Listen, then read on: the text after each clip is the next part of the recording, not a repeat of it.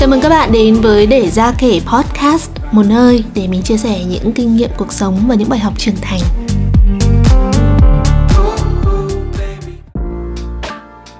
Hai các bạn, mình uh, đang uh, thu podcast này trong một buổi tối khá là lạnh lạnh.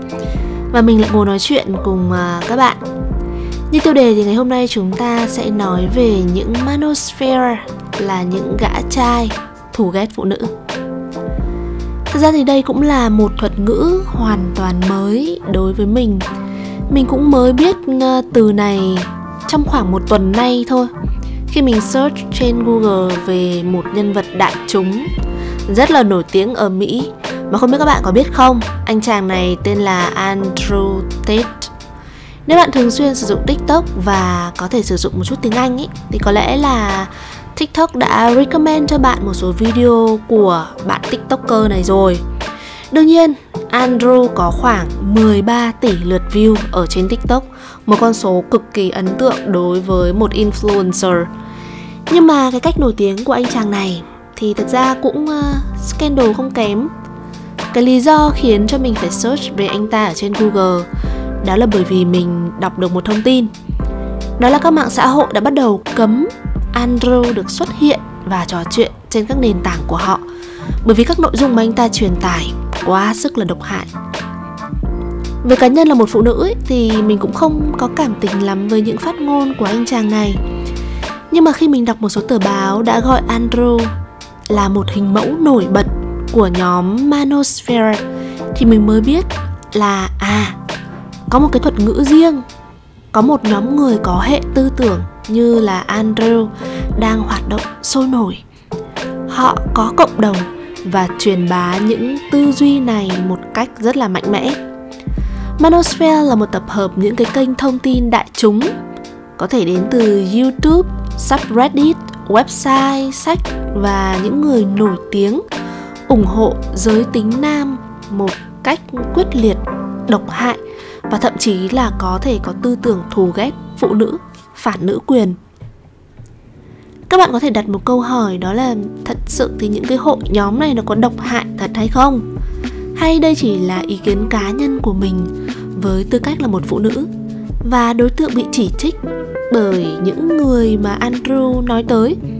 Dẫn đến là ngôn từ của bài viết của mình sẽ có những cái cảm giác đánh đồng và đang gán cho những cái hội nhóm này là độc hại. Có phải là như vậy hay không? Thì mình xin đưa ra một cái thử nghiệm mà mình đọc thấy ở trên trang web công nghệ nha, Technology Review. Người ta sử dụng máy để phán xét, cụ thể là một AI do Google phát triển, có tên là Perspective. Và AI này có tác dụng là một màng lọc những cái từ ngữ độc hại và bạo lực ở trên mạng.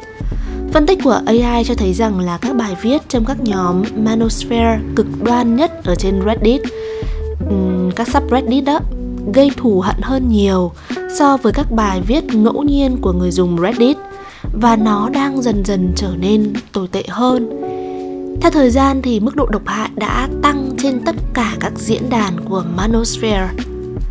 Nhưng gã trai theo chủ nghĩa Manosphere, theo cá nhân mình đánh giá, thì ờ, thường là những người đàn ông đã từng bị tổn thương bởi phụ nữ và họ mất niềm tin vào việc trở thành những người đàn ông tốt để giành được những điều mà họ muốn có ở trong cuộc sống. Ví dụ như là tâm sự của một cái nick tên là Nicholas Pick còn được biết tới với biệt danh là Get It Going. Thì uh, cái nick đó chia sẻ như thế này. Trong gần như suốt cuộc sống tôi từng sống với thân phận của một chàng trai tỉnh lẻ thân thiện một gã đáng yêu luôn mang lại cảm xúc tích cực và thân thiện cho những người tôi gặp. Nó là một sự tử tế, cách tử tế sẵn sàng dừng lại ở trên đường để thay lốp cho một người khách lạ, hay là một ông bố sẽ không ngần ngại đưa con gái đến bữa tối ở nhà của bạn.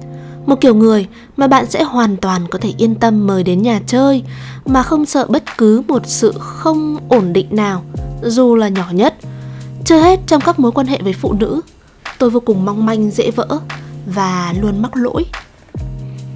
Sống dưới thân phận của một nice guy tầm cỡ như vậy trong nhiều năm, Tôi hoàn toàn có thể nhớ ra hàng tấn ví dụ về những lần bị làm nhục, bị tiêu tốn lãng phí thời hạn tiền tài, sức lao động, bị bỏ lỡ thời cơ những cuộc tình lãng mạn hay là những lần được lên giường với phụ nữ và còn nhiều hơn thế nữa. Nhiều lần hẹn hò với phụ nữ sau khi đóng vai một thằng cha nhã nhặn ngọt ngào nhất hoàn toàn có thể. Tôi vẫn không thể hiểu nổi tại sao cô nàng tôi theo đuổi sau cuối lại hướng sự quan tâm và tồi tệ hơn nữa ấy là sex cho những thằng loser khác kém xa tôi về mọi mặt. Còn tôi ngồi chờ đón với hơi thở hổn hển của một con ngựa kiệt sức, từng tận tụy, góp sức và khao khát nàng công chúa ấy trao cho tôi thời cơ được hầu hạ. Và trong phần chia sẻ tiếp theo của mình thì Nicholas rút ra một số kết luận. Thứ nhất, phụ nữ sẽ đối xử với anh theo cách mà anh cho phép họ. Thứ hai, là một gã trai tốt cổ điển, đồng nghĩa với việc bị lợi dụng và không bao giờ có cơ hội lên giường với gái. Thứ ba, đừng bao giờ chịu cảnh friend zone. Thứ tư, tư duy một nửa trong mộng lãng mạn với phụ nữ, đồng nghĩa với sự kém cỏi. Tìm hiểu thêm ý thì à, mình nhận ra rằng là manosphere được chia thành bốn nhóm lớn. Thứ nhất là các nhà hoạt động vì quyền của nam giới, men's rights activists cho rằng luật gia đình và các thể chế xã hội đang phân biệt đối xử với nam giới. Nhóm thứ hai là men going their own way, tạm dịch là đàn ông đi theo con đường riêng của họ. Đưa cảm giác bất bình này đi xa hơn, cho rằng xã hội không thể sửa đổi. Họ thường có cái nhìn tiêu cực về phụ nữ. Và nhóm thứ ba là pick up artist, chia sẻ những kỹ năng hẹn hò và hành xử với phụ nữ theo bản năng con đực. Họ tin rằng xã hội đang nữ tính hóa đàn ông. Và nhóm cuối cùng tên là Incel, có vẻ như là nhóm có xu hướng bạo lực nhất ở trong bốn nhóm trên. Họ tin rằng phụ nữ có truyền thống sử dụng tình dục để điều khiển, thống trị và đàn áp nam giới. Và nhóm này có ý muốn trả thù, tìm lại công bằng cho đàn ông. Trong 2 năm trở lại đây thì những đối tượng và kênh thông tin thuộc vòng tròn Manosphere đã dần dần trở nên lớn mạnh và phổ biến hơn bao giờ hết. Những cái tên như là Andrew Tate với 13 tỷ lượt xem trên TikTok đã vượt qua khỏi vòng tròn khép kín này và trở thành những hiện tượng đại chúng. Thậm chí là theo thống kê, nhờ thuật toán gợi ý của YouTube thì những cái video với chủ đề về manosphere được gợi ý nhiều hơn tới giới trẻ, đặc biệt là các bạn nam tuổi teen từ 14 cho đến 15 tuổi. Các cậu trai mới lớn tiếp cận dễ dàng với lối tư duy của một người đàn ông trưởng thành rằng đàn ông mang trách nhiệm quá lớn, anh ta phải thành công, có tài khoản ngân hàng dồi dào thì mới có giá trị ở cuộc đời này. Trong khi đó, phụ nữ chỉ việc xinh đẹp và khoe thân xác của mình. Cô ta không cần nỗ lực và cố gắng. Và rằng giá trị lớn nhất của một phụ nữ có thể mang ra trên bàn đối với đàn ông đó là sắc đẹp, tuổi trẻ và số lượng đàn ông mà cô ta từng ngủ cùng. Các cụm từ như là sex market value, giá trị trên thị trường tình dục được lăng xê nồng nhiệt. Theo mình thấy thì đây chính xác là một mindset đáng buồn. Đẩy những cậu trai trẻ vào gánh nặng phải chứng tỏ bản thân mình bằng tiền bạc và sự thành công và rằng giá trị con người của họ không đáng giá, thế giới sẽ chỉ nhìn thấy tiền của họ mà thôi. Đồng thời họ nuôi dưỡng tư tưởng hờn trách đối với phụ nữ. Coi phụ nữ là những kẻ dẫm lên phẩm giá của đàn ông.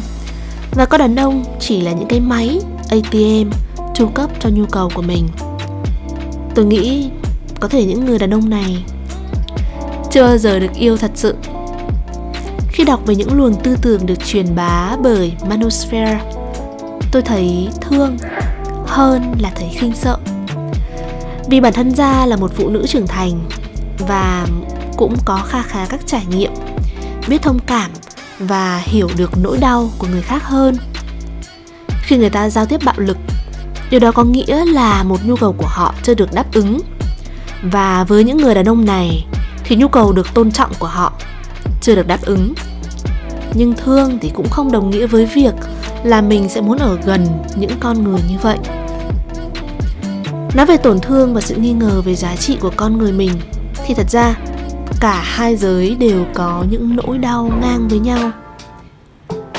Khi đàn ông chịu à, nỗi đau áp đặt về giới, khi họ còn tay trắng chưa thành công, thì nỗi đau tương tự ở phái nữ, đó là khi họ không có nhan sắc. Bạn đã bao giờ nhìn đến một cô gái không có nhan sắc? Sau đó nhận ra cô ấy bị nam giới lạnh nhạt và tự ti đến thế nào hay chưa? Bạn căm ghét việc đã làm một gã trai tốt trọn vẹn, nhưng không được phụ nữ coi trọng. Thế thì chắc là bạn chưa nhìn đến các cô gái tốt và chân thành. Nhưng không xinh đẹp thì họ cũng không được chú ý mấy. Tốt thật ra không phải là một yếu tố hấp dẫn về giới tính, và đàn ông không phải là nạn nhân duy nhất để thấy điều này bất công. Đàn ông thấy phụ nữ ăn bám, sống vào túi tiền của mình, thì phụ nữ cũng cảm thấy đau đớn vì suy nghĩ đàn ông đến với họ, chỉ vì tuổi trẻ và vì cơ thể của họ. Các bạn nam, hãy nghe này. Mình không có ý định nói rằng nỗi đau của các bạn không to lớn. Mình chỉ muốn các bạn hãy mở rộng quan điểm và nhận ra rằng nỗi đau của hai giới thật ra là công bằng, là tương đương nhau. Chỉ là hình thái nỗi đau ở hai giới khác nhau mà thôi đừng suy nghĩ đàn ông là nạn nhân của nữ quyền và phụ nữ là những kẻ tệ bạc. Cả hai giới đều có những kẻ xấu xa, thích được trọng vọng và thích tỏ ra mình có sức ảnh hưởng và sức hút đối với giới còn lại. Trên đời này không thiếu những kẻ muốn thao túng tâm lý của người khác, cho dù đó là nam hay nữ.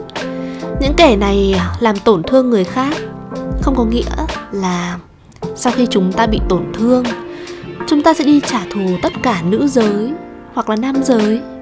Phải không ạ? Nam hay nữ thì chúng ta đều nên hướng đến là một người tử tế và học cách không làm tổn thương người khác, không thao túng và lợi dụng cơ thể hoặc tài chính của người khác mà không có sự đồng thuận. Và vì phụ nữ sẽ luôn luôn ngưỡng mộ chân thành, các quý ông.